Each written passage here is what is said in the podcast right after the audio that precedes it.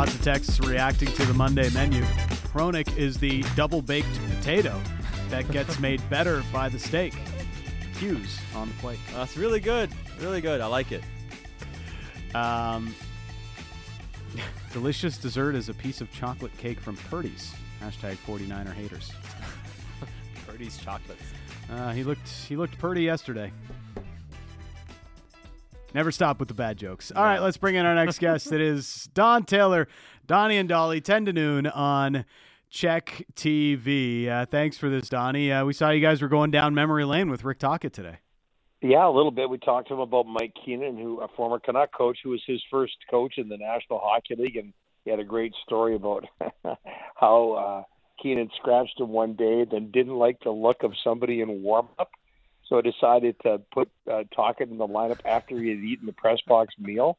So he had to play the game on a full stomach. It just, uh, you know, something you'd, you'd expect from from Mike Keenan, but it was uh, it was a, a lot of fun. He was relaxed today. It was a day off for them. What was your favorite Mike Keenan as a Vancouver Canuck moment or story? Like, do you have one? I mean, he did. I mean, the trades obviously, but there, was there something that stood out to you in terms of Mike Keenan yeah. in Vancouver?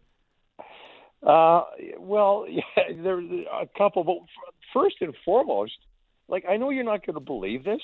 I couldn't believe what a nice guy he was. no, he he's very nice in person. You're right. I've met him a couple yeah. times. Very nice man. yeah, he was. It was like, who is this exactly? you know, like I, I I was stunned by it. Like, uh, but the my number one memory, it, that's easy, is his very first practice, and just the, the I I remember at Sports Page, and I was reporting back then it was like 45 minutes long, and it was hell. It was. I've never seen players sweat like that ever. This was his introduction to the team, and I'll never forget a shot of Dave Babych. God love Dave, but it just he was just he. It, it looked like so like he was in the shower. Like it, it was like it was so difficult this practice he had. I'll just never ever forget it. And I swear to God that during the practice you could see him kind of snickering like he just loved it. Rick Tocchet made a point today. He said that back in the day, you know, like you know, his understanding before he got in the league, the practices were two hours long. Keenan comes in and he had a, a, a university approach. He's a smart guy, a scholar, and he would run his practices, really difficult practices, 45, 50 minutes, and that was it. They were tough, but they didn't last long. They never got boring. And so, and, and you've heard him say a couple of times this year, more than a couple, where they ran quick practices, real quick, high paced practices. And I think the players appreciated that. But I'll never forget, I'll never forget just how exhausted those players were. He really took them by surprise. And again, the other thing was just how nice a guy he was. Like I just expected him to be telling everybody to f off left and right, and it just it, it in the media, and it it might have happened a couple of times, not not to that extent, where he got a little bit snippy, but you get that with every coach. But by and large, I just couldn't believe how nice he was. Uh, Rick Tocchet, I think we've all kind of, uh, you know, it, it, was such strange circumstances that he took over the team and everything that had happened with Boudreau and uh, now here we are. It, it, seemed as though, and look, there was even a few boos for his first games at, at Rogers Arena because everybody was just uh, so in love with Boudreau at Rogers yep. Arena, right? The Bruce there it is chance and all that. But now, 61 games into Rick Tocchet's head coaching career with the Vancouver Canucks, he has the best points percentage of any coach through 60 games of a Canucks career. And he's pretty much won everybody over. I'm, not uh, telling any tales out of school there, but what for you has been his biggest impact with the team, Donnie? Well, first of all, I'm going to write that stat down and steal it for tomorrow's show. So I, I, I, thank you for that. Yeah, that, that, no problem. That's great. Checks in the mail. I, I know. Yeah, I just think that you know that I, I like that he he scratched Kuzmenko and explained himself. And you know, the the second time he scratched him, he'd won the night before, so it was kind of obvious. He he said it as much, but also, you know, he benched J.T. Miller at one point as well. And you know, I think in both cases, certainly in the case of Miller, it turned out to be the right move. We'll see what happens with with Kuzmenko. I think the players have respect and maybe just a little bit of fear uh, of him, and that's okay. There's nothing wrong with that. You don't want your boss to be a pushover I think that's that's just fine. I just I really enjoy listening to him talk about the game of hockey. He's got some different terms. I mean, did you guys hear that the scissor play the other day? Like I yeah. like what the hell? I think so, somebody in the scrum, thank God, asked him what it was all about. And and, and there's there's been some other things like you know you have to you know snap back on the winger and just different things Yeah. that he says, but he says them with such conviction. It's just really interesting hearing him talk and just how passionate he is uh, about the game. The other thing too is, man, he's a hoser. I mean, he's right out of Bob and Doug. I mean, Yeah. it's it's it's beautiful to listen to. I I really enjoy listening to him. I don't think the players are going to get tired of him. He's just got a real energy about him. Well, and he also seems pretty unfazed. Now, now I know he hasn't really hit uh, the, the skids in Vancouver yet, right? He hasn't hit uh, a real tough patch yet, where people are questioning him as a coach and questioning Hmm. the team and, and having an existential crisis like it happens so often here in Vancouver. So he hasn't f- felt that yet, but it seems like he's he's pretty unfazed, and I'm pretty impressed by that.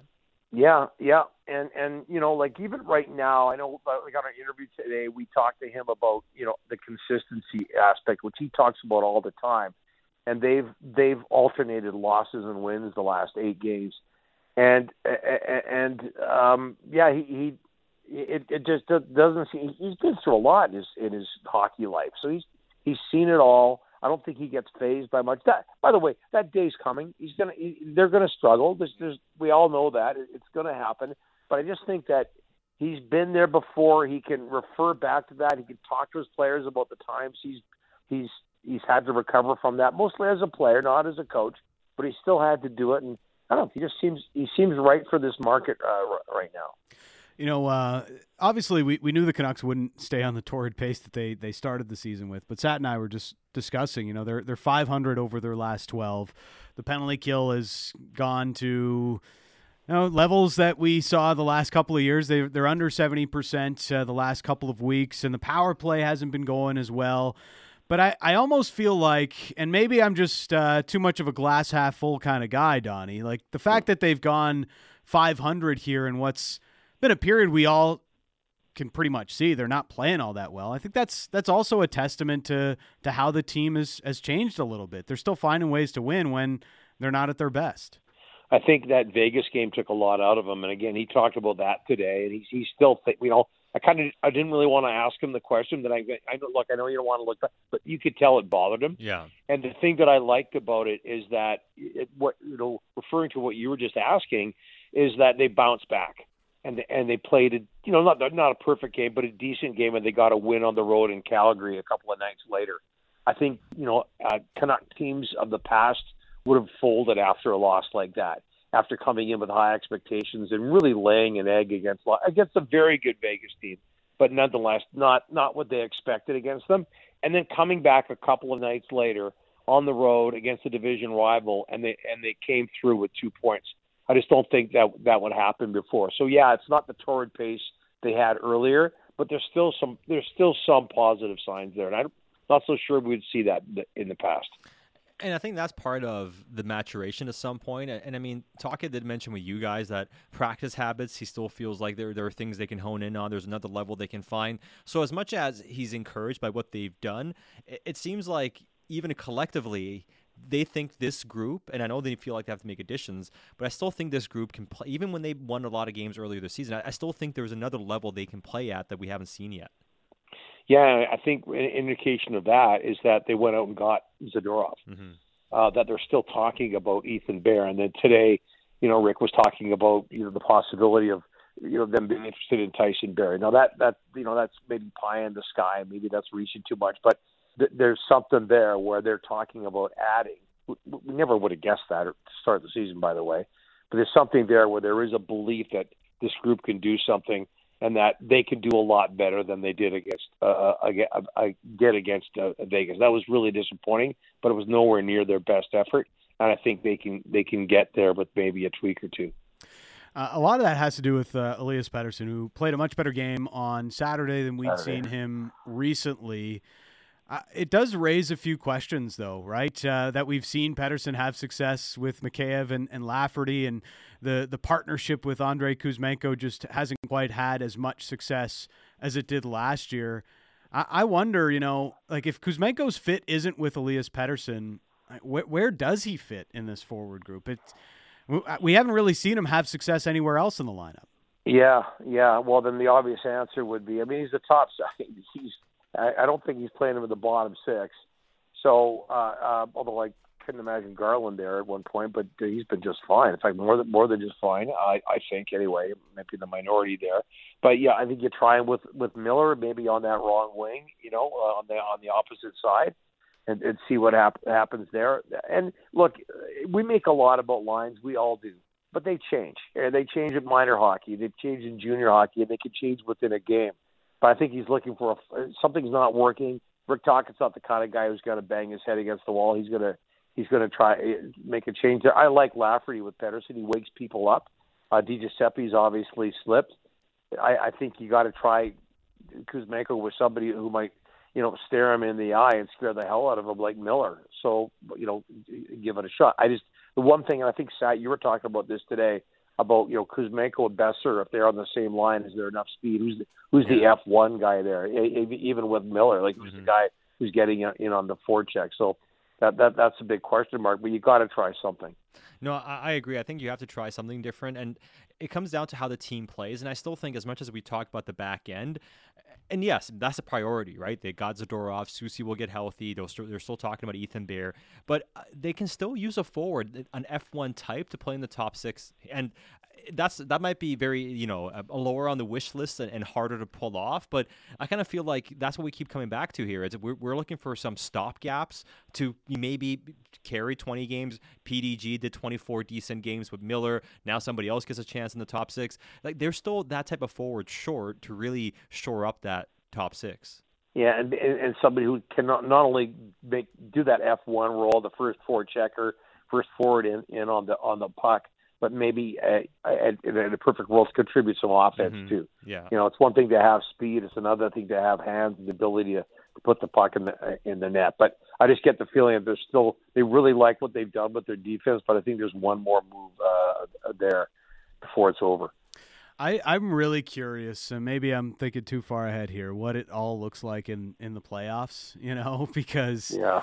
if you get Soucy, Myers, and uh, Zadorov all healthy in the playoffs, I mean, that's it's a lot of heft on the back end, right? And um, even Myers, like thinking back to the, the bubble playoffs, Donnie, like – he played a much more physical game uh, when you know the stakes were amped up a little bit in, in those playoff games against Minnesota, St. Louis, and Vegas. Yeah, I'm I'm I'm also wondering when when Soucy comes back about that left side and what happens. Who who moves over? Is it going to be Soucy? Is it going to yeah. be Zadorov or Cole? We were told Cole and Soucy don't mind playing that right right side, but are are we at a point now where we're looking forward to the playoffs? Do we probably are looking ahead to the play. Can we do that in Vancouver? You know, I, I, when, can. when I say we, I don't yeah. mean the team. I mean, I don't want to, you know, be one of those media guys who uses the word we. But, but, but I mean, as as the fans out there, can you look ahead to the playoffs? But, you know, it's kind of exciting when you do. When you think about what this fan base has been through, what Connect Connect Nation has has has been through, and they do see, like you mentioned, Myers, and he certainly takes his shot shots around here, and then you look at Zadorov, just physicality there, the kind of thing that could work in the playoffs it's it's it can be pretty exciting. But again, I'm a Vancouverite. I'm not. We're, we're in December here. Early, we're going to take it easy here. Uh, we'll be a little bit conservative with it, but they, can we... would have to lose six straight to fall out of. Uh, and, and, even then, they might not fall out of a wild card spot. Well, the way to go. Now they're going to lose six straight.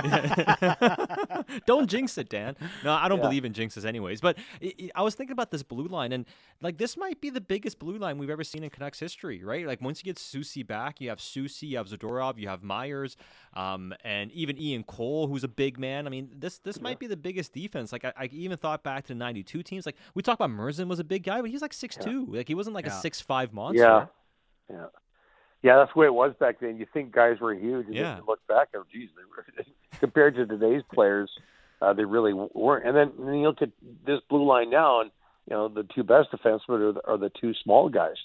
Mm-hmm. But uh, I, you know, it's just I again I go back and I've talked about this on the show before uh, with you guys that you, that game against Vegas late in the season last year, and Rick Tocchet glowing about Vegas's blue line, how big it was, how mobile it was, big and mobile, and and with with some toughness there. and it seems like the Canucks are listening to him, uh, Allvin and Rutherford, and that's what they've gone out and done. And it's pretty impressive how quickly they moved.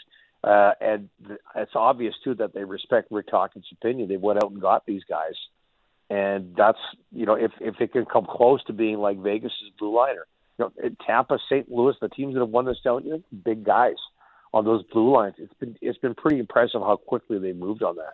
So uh, I'm in the mood to like get way ahead of myself on on uh, on some things, as as mentioned with the playoffs, Donnie. But uh, the battle of the brothers Hughes is tomorrow, right? Uh, Jack and, and Luke are coming to town. Uh, will the Hughes brothers eclipse the record of most points combined in the NHL for for brothers, which is currently held by Wayne and Brent?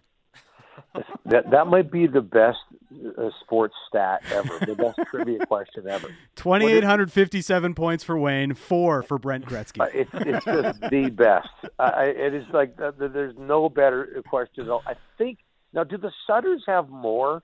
Uh, the six of them. You know what? The six Sutter brothers might actually have more points. Yeah, well, they kind of have a bit of an advantage. Right? do but, they? I'm not sure they do. Like you should do. I, you know math. what? I'm yeah. not sure either. I, sh- I should know this Gretzky stuff. got 2,857 points. It's insane. Okay, no, no, you're right, Donnie. Donnie's always right. The six yeah. brothers of the Sutter family have combined yeah. for 2,934 oh, wow. points. Yeah. Wow. Yeah. 73 more than Wayne and Brent, but it was six of them.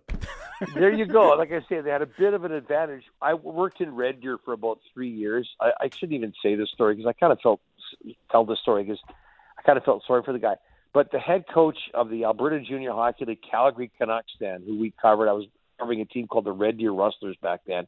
It, it was Gary Sutter, the one Sutter who didn't make it in the, in the in the, in the National Hockey League. And you know, I was really young back then. I didn't never had the balls to ask him. You know, what does it feel like? You know, like being the one guy. So I never did. But yeah, hey, listen, six guys make it to the National Hockey League. Uh, what what an accomplishment! But uh, will the Hughes get there? I don't know. But I, first, they got to catch Brent and, and Wayne, and then they can focus on the Sutters. Exactly. Uh, Donnie, always appreciate the time. Thanks for this. Always fun, guys. Thanks so much. Uh, there he is, Don Taylor, Donnie and Dolly, 10 to noon on CHEK TV, and he joins us every Monday here on Canuck Central. It is, uh, it's still the, yes. Uh, so they hold the record for most points by two brothers, and uh, any other combination of brothers outside of the six brothers that were the Sutters. Yeah, it's it's pretty wild. It's pretty wild. Um, yeah, I mean, nobody's touching the two thousand eight hundred fifty-seven. Yeah, like nobody's touching that. Like his that, goal scoring record, maybe Ovechkin takes that. Although he's been off, he's had his struggle so far this year. Like that one can fall. Yeah. Nobody's touching two thousand eight hundred and fifty-seven points. No, it's not happening. the game has to change so dramatically for that to be even be a consideration. Uh, it, it would be uh, it would be fun to see it to see it happen. Uh, poor uh, poor Brent Gretzky though, just four points, just four points. but he's always remembered for this one statistic. Uh, it is Dan Riccio and Satiar Shah. We'll dive uh, more into the battle of the brothers Hughes. Tom Canavan is going to join us covering the New Jersey Devils for Associated Press. They're in town tomorrow night. We'll discuss that and more coming up on Canuck Central. The most opinionated Canucks show out there. Canucks Talk with Jamie Dodd and Thomas Drans. Be sure to subscribe on Apple, Spotify, or wherever you get your podcasts.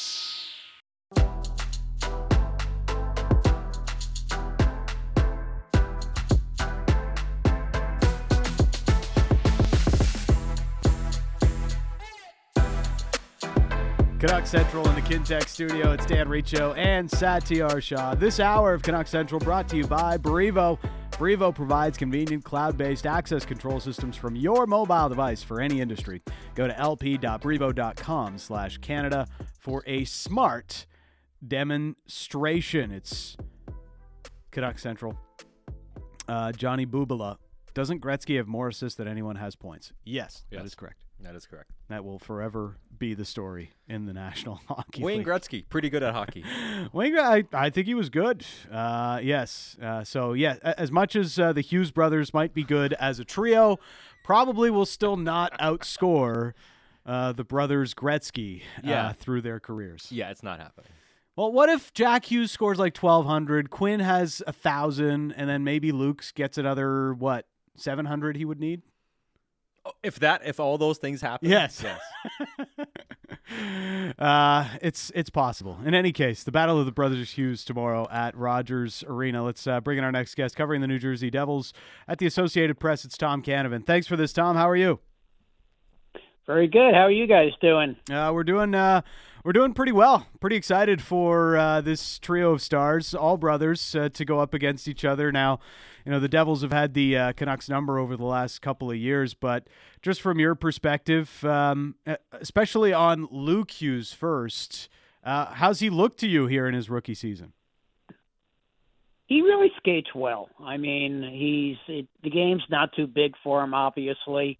Um, he's just like his brother Jack, although you know it it, uh, it, it took him a while to become a more accomplished player. I've, in his first couple of years, I mean, he missed the net more than he found it, and he had some injuries, and uh, so it, it, you know I expect some growing pains. Uh, in, in terms of how he plays uh, defensively, Luke Hughes, and the trust he has from the head coach, like where do you think his game can grow the most as a young rookie defenseman? I think he needs to bulk up a little more. Um, he's not. He's more a skater than a hitter. Um, but he, you know, his skating ability is on par with any defenseman I've seen. Um, and I've seen Leetch and I've seen Park and you know the guys who went through New York. So I mean, he's got that great ability. Um, but uh, defenseman in this league has got to be able to bang, and he's just got to bulk up. Yeah, it's uh, you know, story of a for a lot of young players is uh, you need that time to, to to grow up, mature a little bit into your body, and and we saw that even with Jack Hughes, as you mentioned, through the first couple of years of his career. But he's become quite the superstar. Uh, how's he been since coming back uh, from injury? He's been really good. I think he was the third star this week. So I mean, yeah. it's uh, it, it's like he never missed a game. I mean, the first game back, I believe, was against the Rangers, and he was flying all over the place. And uh, so, I mean, you know, whatever it was that was bugging him, I love the NHL upper body, lower body. Give me a break. It's an injury. Um, but uh, he's he's fine. Well, and, the thing with Jack is, I mean, you mentioned you've you've seen some incredible players throughout the years uh, covering uh, the teams out there, especially the Devils. And the Devils obviously have had maybe the best goaltender of all time in Martin Brodeur. Look at the defensemen as well, and a lot of good forwards. But in terms of pure talent and just pure scoring ability, I, I know he's young, but Jack Hughes may he be the single most talented forward to lace lace them up for the Devils if he keeps going this way? Oh, absolutely. I, I've seen Patrik Patrik Elias throughout his career and Jack just can do so much more. I think Patrik might have been a better two way player. Um, but, you know, Jack's talent is on a level that, you know, you just don't see. Um, it's like he was one of those guys who was drafted first overall, and a lot of them don't pan out, or the you know the expectation is too much. This kid is this kid is everything. You know, it's uh, it's tough uh, Metropolitan Division, and the the Devils, even though uh, slightly above 500, sitting there near the bottom of it. Um, how much of this is just due to goaltending? Right now, they've got the the second worst save percentage at five on five this season in the NHL. Yeah, I mean, both guys had good years last year. I mean, Schmid didn't get much of a run until the playoffs, and Vanecek was really good all year. But you know, this year is totally different, and I have a problem with I think they may have let people walk who they didn't realize were good players for them. Um, uh, Ryan Graves, I think, was an outstanding defenseman who just fit into a role with them. Damon Severson, um, those guys provided a lot that's missing. I mean, I've seen more odd man rushes this year mm-hmm. than I think I saw all last year. I mean, it's uh, their defensive effort is is weak this year. Well, and I think you know, watching the Devils, that's kind of my takeaway as well. We can blame goaltending because it's, it's always uh, something that's easy to point to. And yes, I mean, you you, you know, the, they've always given up maybe some goals they shouldn't. But when you put your goaltender eh, goaltender in a position to give up odd man chances, at some point that dam's going to break. And I guess that was going to be my question. You kind of answered it, but did they underestimate uh, how difficult it is to turn over that many players on the back end and then try to incorporate a rookie into a big role like Luke Hughes?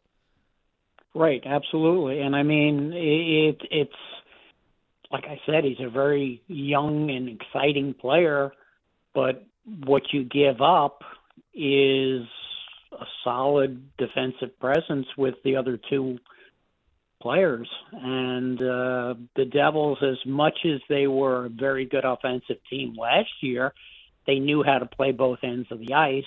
And this year, it's they can still score with anybody, but their defensive effort is is pathetic at times. I know um, when the Devils acquired Timo Meier, there was a lot of excitement and signing him to the contract they did over the summer. It's like, hey, you've got the the core of the next great Devils team all locked in for a long time, and still more products coming with Luke Hughes and some other uh, some other prospects, but hasn't been so great for Timo Meier this year. What are you seeing out of the the big power forward? Well, he he last year he really didn't even live up to what they got him for. Right. Um, uh, even if you look at the playoffs, there was they were right in the series with Carolina, and he missed an open net in, in a crucial situation, and Carolina just went and won the series after that. Um, he is scoring a little bit more now, but he is certainly not scoring at the rate he did with San Jose and uh, maybe it was in he was in San Jose so so long he was so familiar with his linemen it was no problem. But you know I'll give him you know give him a year see if he can find his his way. As far as Nico Hischier is concerned, uh, he was activated of IR a little while back, and you know he's had a few uh, decent games here in terms of production. How does he look, and how how big a loss is he when he's not in the lineup? Oh, he is he's the glue for that team. I mean, Jack is obviously the star, but Nico does it all: face-offs, penalty kill. He can score. He plays on the power play. He's kind of this unsung hero who was a former number one, but I mean, most people because he doesn't score at the rate Jack does these days, he tends to be overlooked. Mm-hmm. But he does so much for this team, and him being out was a was a serious problem. Hey Tom, uh, really appreciate your time today. Thanks for this. No problem, guys. Enjoy the game tomorrow night. Uh, there is Tom Canavan, Associated Press, joining us here, covering the New Jersey Devils, who are uh, in town tomorrow night. Yeah, and I mean they're a team. You know, he mentions it. I, I still think ultimately by the end of the season they make the playoffs. Uh, you know, my Capitals they just don't have the same talent New Jersey does, and if that's the bar, I think they'll be able to get past them at some point here. Um, but I'm I do not going like to say it, but Sat Stradamus called it. I mean, obviously, I'm, I'm saying it now. Sat Stradamus called it at the start of the year. Ah, pump the brakes on the Devils. Well, I'm worried about how they're going to defend this year. Well, I was, and, and, and listen, I don't worry about them long term, yeah. right? Because I think I'm like, hey, you have so many talented players. They have more coming. They have prospects. They have assets. There's a lot to like about the Devils, but I just don't view them as as formidable as they were last year. Just so much inexperience and taking out guys like Ryan Graves. And I do agree, maybe Ryan Graves is somewhat overrated, but the role he was playing for that team, the, the experience he had, it's it's hard to disagree with their assessment of not wanting to give those particular players, Severson or yeah. Graves, the contracts that they ended up getting in free agency. But that doesn't discount the fact that there might still be some growing pains recovering from those losses. Yeah, Luke Hughes is a rookie defenseman. Yeah. Rookie defenseman, no matter how good you are, probably you're going to have some gaps in your game, right? And eh, there's going to be some issues where you still have to gain experience. It takes some time for guys to really, you know, find their game. And then after that, you're like you're, you're not talking about higher end guys like it's jo- Jonas Siegenthaler who's decent. Yeah, Kevin Bahl, Simon Nemec hasn't really uh, has hasn't really arrived yet. They're waiting for him to arrive, which shows he's just played his first game. Yeah, right? so it's like he's he's you know he's one of those guys. They obviously have a they're very high on. He had a couple points I think in his in his debut. Yeah. You take Dougie Hamilton out of their decor, and it's like, well, they don't have a number one now. No, and they have guys with potential, yeah. like Nemec and, and Hughes, but it might be a couple years. So I just wonder about their overall ceiling. I still think they're a good hockey team, but I just don't view them as a contender or, or like a cup contender this year. Yeah, and the Meier, the, like the start to Meier's Devils career has been really poor. Yeah, he did score nine goals in the first twenty, like in twenty-one games last year, which isn't bad. Like yeah. it's you know nine and twenty-one, but he's got he, five so far this year. Yeah, he hasn't in, gotten loose in just fifteen games, but he, you know, for a guy that's making close to nine million bucks, he just hasn't had the same impact that we've expected to see out of Timo Meier. So, was there a miscalculation on what Timo Meier is? Power forward that can just score for days. Yeah, like he's a power forward who can score goals. And he had the one year, uh, you know, he had he had like 30 goals in 57 games or whatever Yeah. it was. Outside of that, he's had a 35 goal year and a 30 goal year. Yeah. He's got his his goals have been 30, 35. Mm-hmm. Like he hasn't been a 40 plus goal scorer yet in the NHL. No.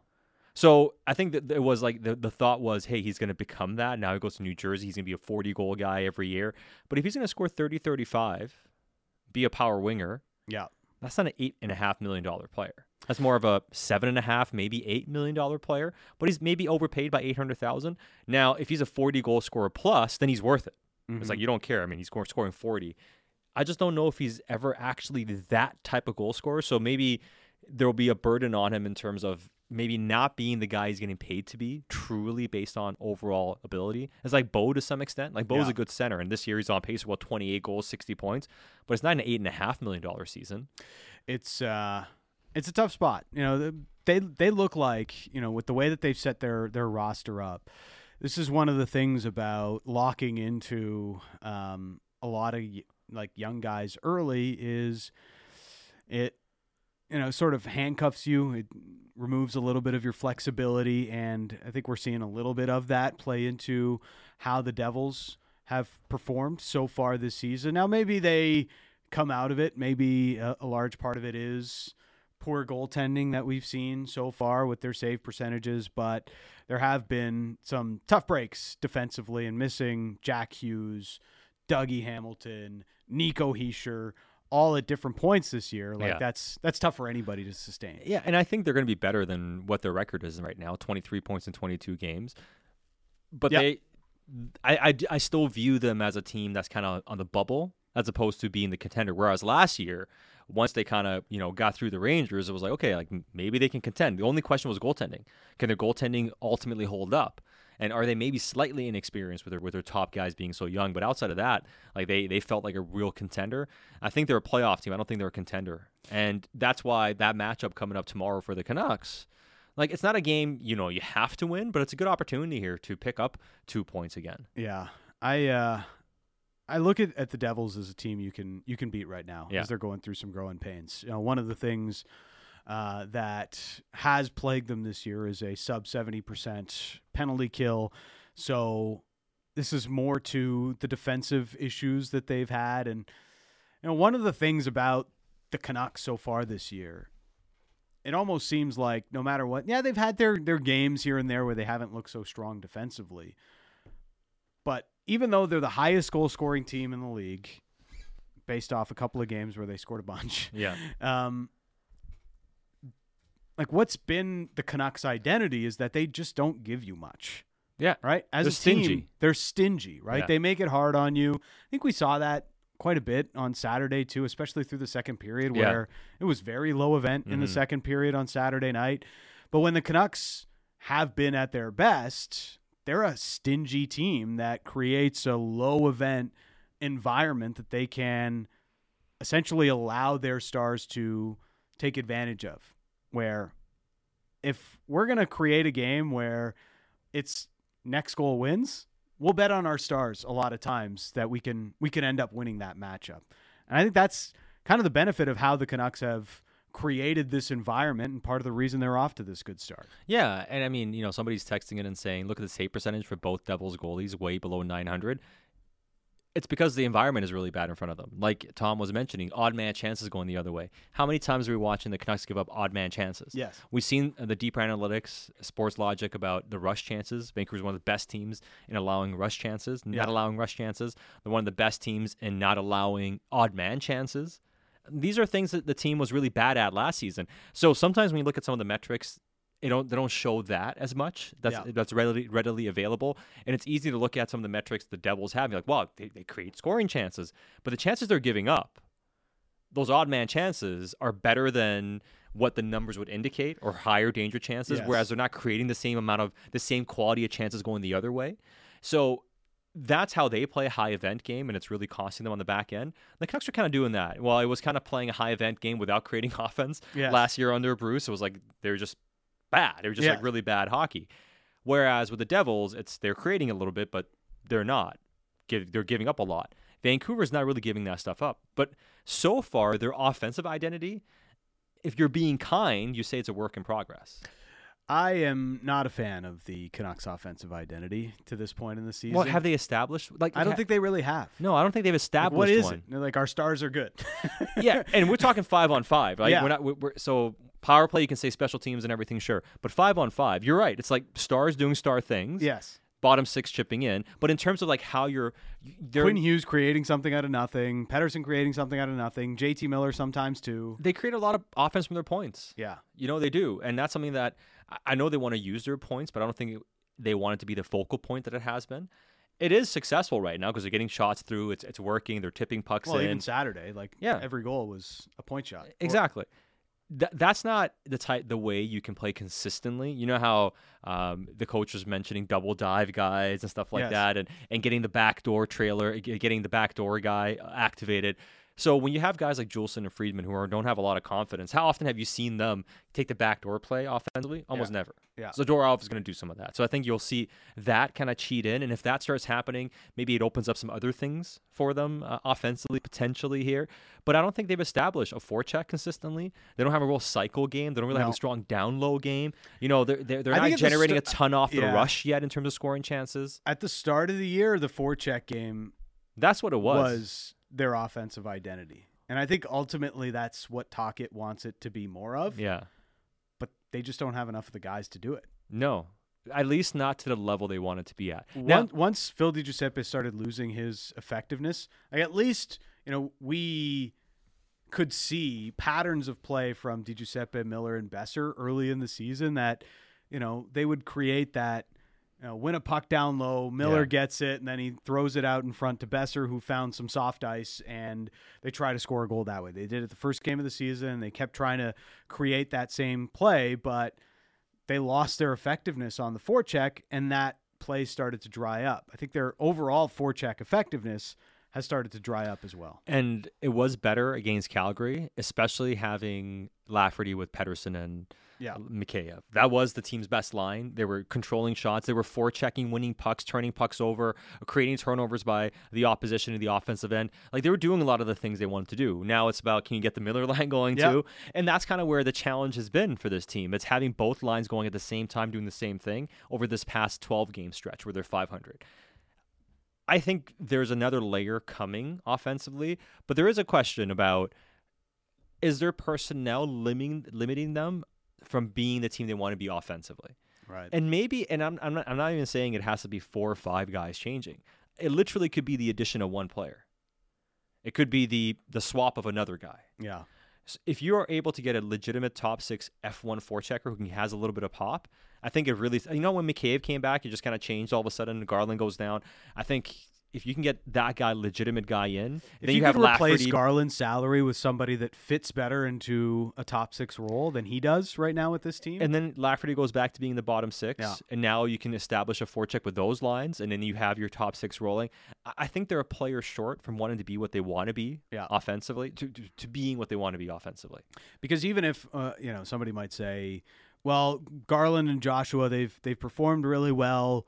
If you look at uh, Money Puck, their expected goals are well over sixty percent. They've they've done well as a line together. Why would you want to mess that up? Well, if I have to have less effectiveness out of my third line in order to gain more effectiveness out of my top line, then I'm going to make that swap every day of the week and twice on Sunday. So that's what I would say about that. And we know, and we've talked about it, Garland just not a fit on the top two lines. Rick Tocchet has even alluded to that as well. So when I look at the top two lines right now and I think about building an offensive identity, I can see how Mikheyev, Pettersson, and Lafferty work well together. But what does that mean for Kuzmenko? Yeah. I don't I don't know if Kuzmenko other than like a shift here and there can really fit with Miller and Boeser. They need somebody that's going to be hard in on the forecheck, have some speed to them, and especially if you want that line to play a matchup role, then Kuzmenko's not really that guy. Like even last five minutes against Calgary, that line was on the ice when Lindholm scored the second goal that made it three two. Well, yeah, and Not that Kuzmenko was the problem, but no, he was on the ice. He was on the ice, and, and yeah, you're right. But this is kind of why, and somebody's asking us, can, can you give us an example of an F1 forward? I think Mikheyev is one of those players. Like Scott Speed can get in on the forecheck, has a little bit of offensive ability. He can play in your top six, right? Yeah. Barbashev is a guy that they were interested in, never got to free agency last year. He's exactly the type of player we're talking about Yeah. here. He's very Zach hard. Hyman. Yeah, those are the types of guys. Now, Those are the high end guys around the league. Mikheyev is maybe in between of a Hyman. You know, he's not going to score as much Yeah. as Hyman, but maybe slightly lower, closer to what Barbashev is. Those are the types of players I think that are easier to acquire. They are available here and there to get, but those are the types of guys that can really facilitate play for your offensive skill players. And I think even defensively defending at times, when you have more speed on your wings, I think you close out a lot better as well. Mm-hmm. And you are able to get the pucks. When you saw them against Colorado, for instance, especially with the speed they have on the wings, how many times when the Canucks were in their own end and the guys were kind of defending at the circles, the Devils, I mean, the, the Colorado guys would explode towards the boards a lot faster. Yeah. Boeser, PDG, their their initial burst isn't great. You know, they, they can't get to pucks as quickly. Yeah. And I think it makes it sometimes harder for them to get out of their own zone and also get to pucks offensively. And when you have a guy like Miller, you want somebody that can dig pucks out for them in the offensive zone, and that's something they have to do more of. uh, get in, get in quick, and get on the puck. I wonder if maybe an iteration of the top six with Sam Lafferty could be Kuzmenko, Pettersson, Lafferty, Mikheyev, Miller, Boeser. And that might be a combo I'd be interested in seeing moving forward, but we'll see. Coming off the win, I don't know if there'll be too much change for the Vancouver Canucks tomorrow night against the Devils, at least to start, especially without a practice today. Bottom line, like this team needed a little bit of rest. Uh, they've played 25 games. I don't like using the fatigue thing as an excuse, but I think it is part of the story with their 500 run here in the last 12 games, as we've talked about throughout the course of the show. Like, seems like the LA Kings, who just came off of beating the snot out of the Colorado Avalanche last night, last night, they seem to have two days off between every game. You know, they've only played 21 so far in the year. That not, that might not be a huge gap, but their games have been much more spaced out. The Edmonton Oilers, they had the entire weekend off and aren't playing again until Wednesday. And it's almost a full bye week for them here mid-season with a new coach.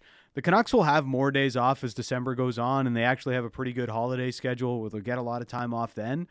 But I think the schedule has played a factor into why this team hasn't looked as sharp as they did earlier in the season.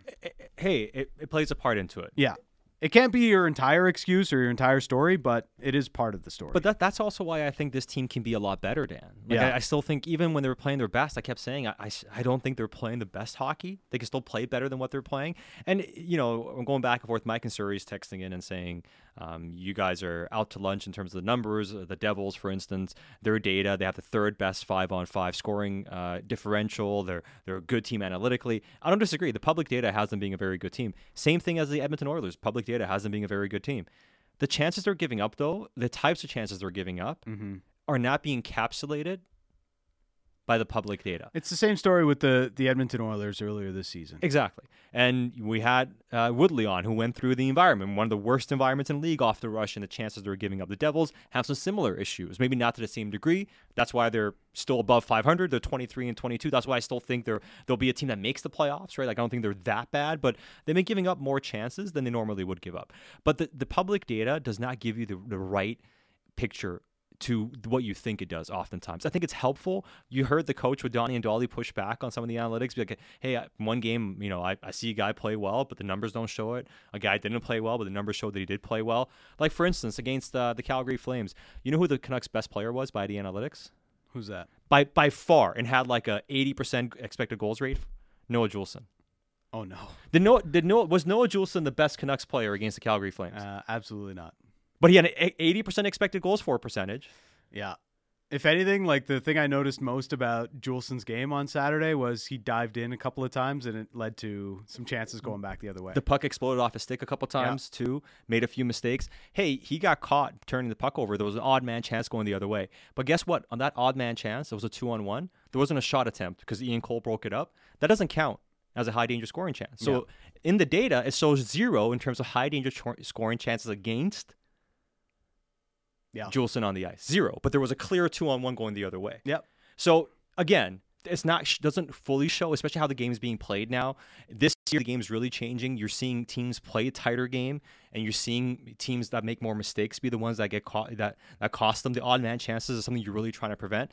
So again, disclaimer on the public data, right? But it still gives you some idea. So to, to the point we we're mentioning here, the Canucks look tired right now, right? So the first s- 12, 13 games of the season, the Canucks were 10, 2, and 1. Um, their PDO was 1.09. Remember, it was Yeah. like the highest in the league. Their uh, their Corsi was 48%, 20th in the league. Their expected goals percentage was 44.58, 29th in the league. Their high danger scoring chance differential was 28th in the league at 44%. This is over their 10, 2, and 1 run. So right now, does anybody think the Canucks have played well over the past 12 games? No. You can ask anybody, and I would hazard a guess they would say no. Right. And Mike was texting in. Even he would say they probably haven't played all that well. But over their past 12 games, Yeah. the Vancouver Canucks, by the public data analytics, they're 12th in Corsi, not great, but okay, 51%. Expected expected goals for percentage, they're sixth at 54% over these past 12 games, sixth in the entire National Hockey League. The high danger scoring chance differential, Yeah. they're ninth in the entire National Hockey League. Their PDO, mm-hmm. 989, 24th over that stretch. Tells a bit of a different story uh, than what we've seen on the ice. By those analytics, yeah. the Canucks over the past 12 games have been a top 6 to 10 team in the league. Have they played like it? No.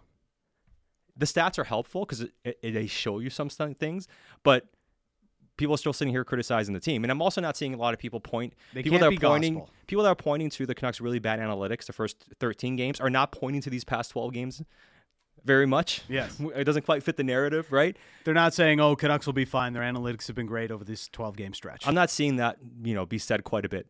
I don't put as much onus on these numbers, but it's more to illuminate kind of what you're seeing and and to also impress the point. It goes beyond the numbers when we're talking about your principles as a team. The Canucks are good at doing certain things, and that's not giving up scoring big scoring chances. Yeah. When they get loose, it's bad, but they can be stingy. And I think that's what we have to look at in terms of their identity. Got to create a bit more offense though too. Uh, we'll get more into uh, your Vancouver Canucks and some things happening around the National Hockey League next on Canuck Central.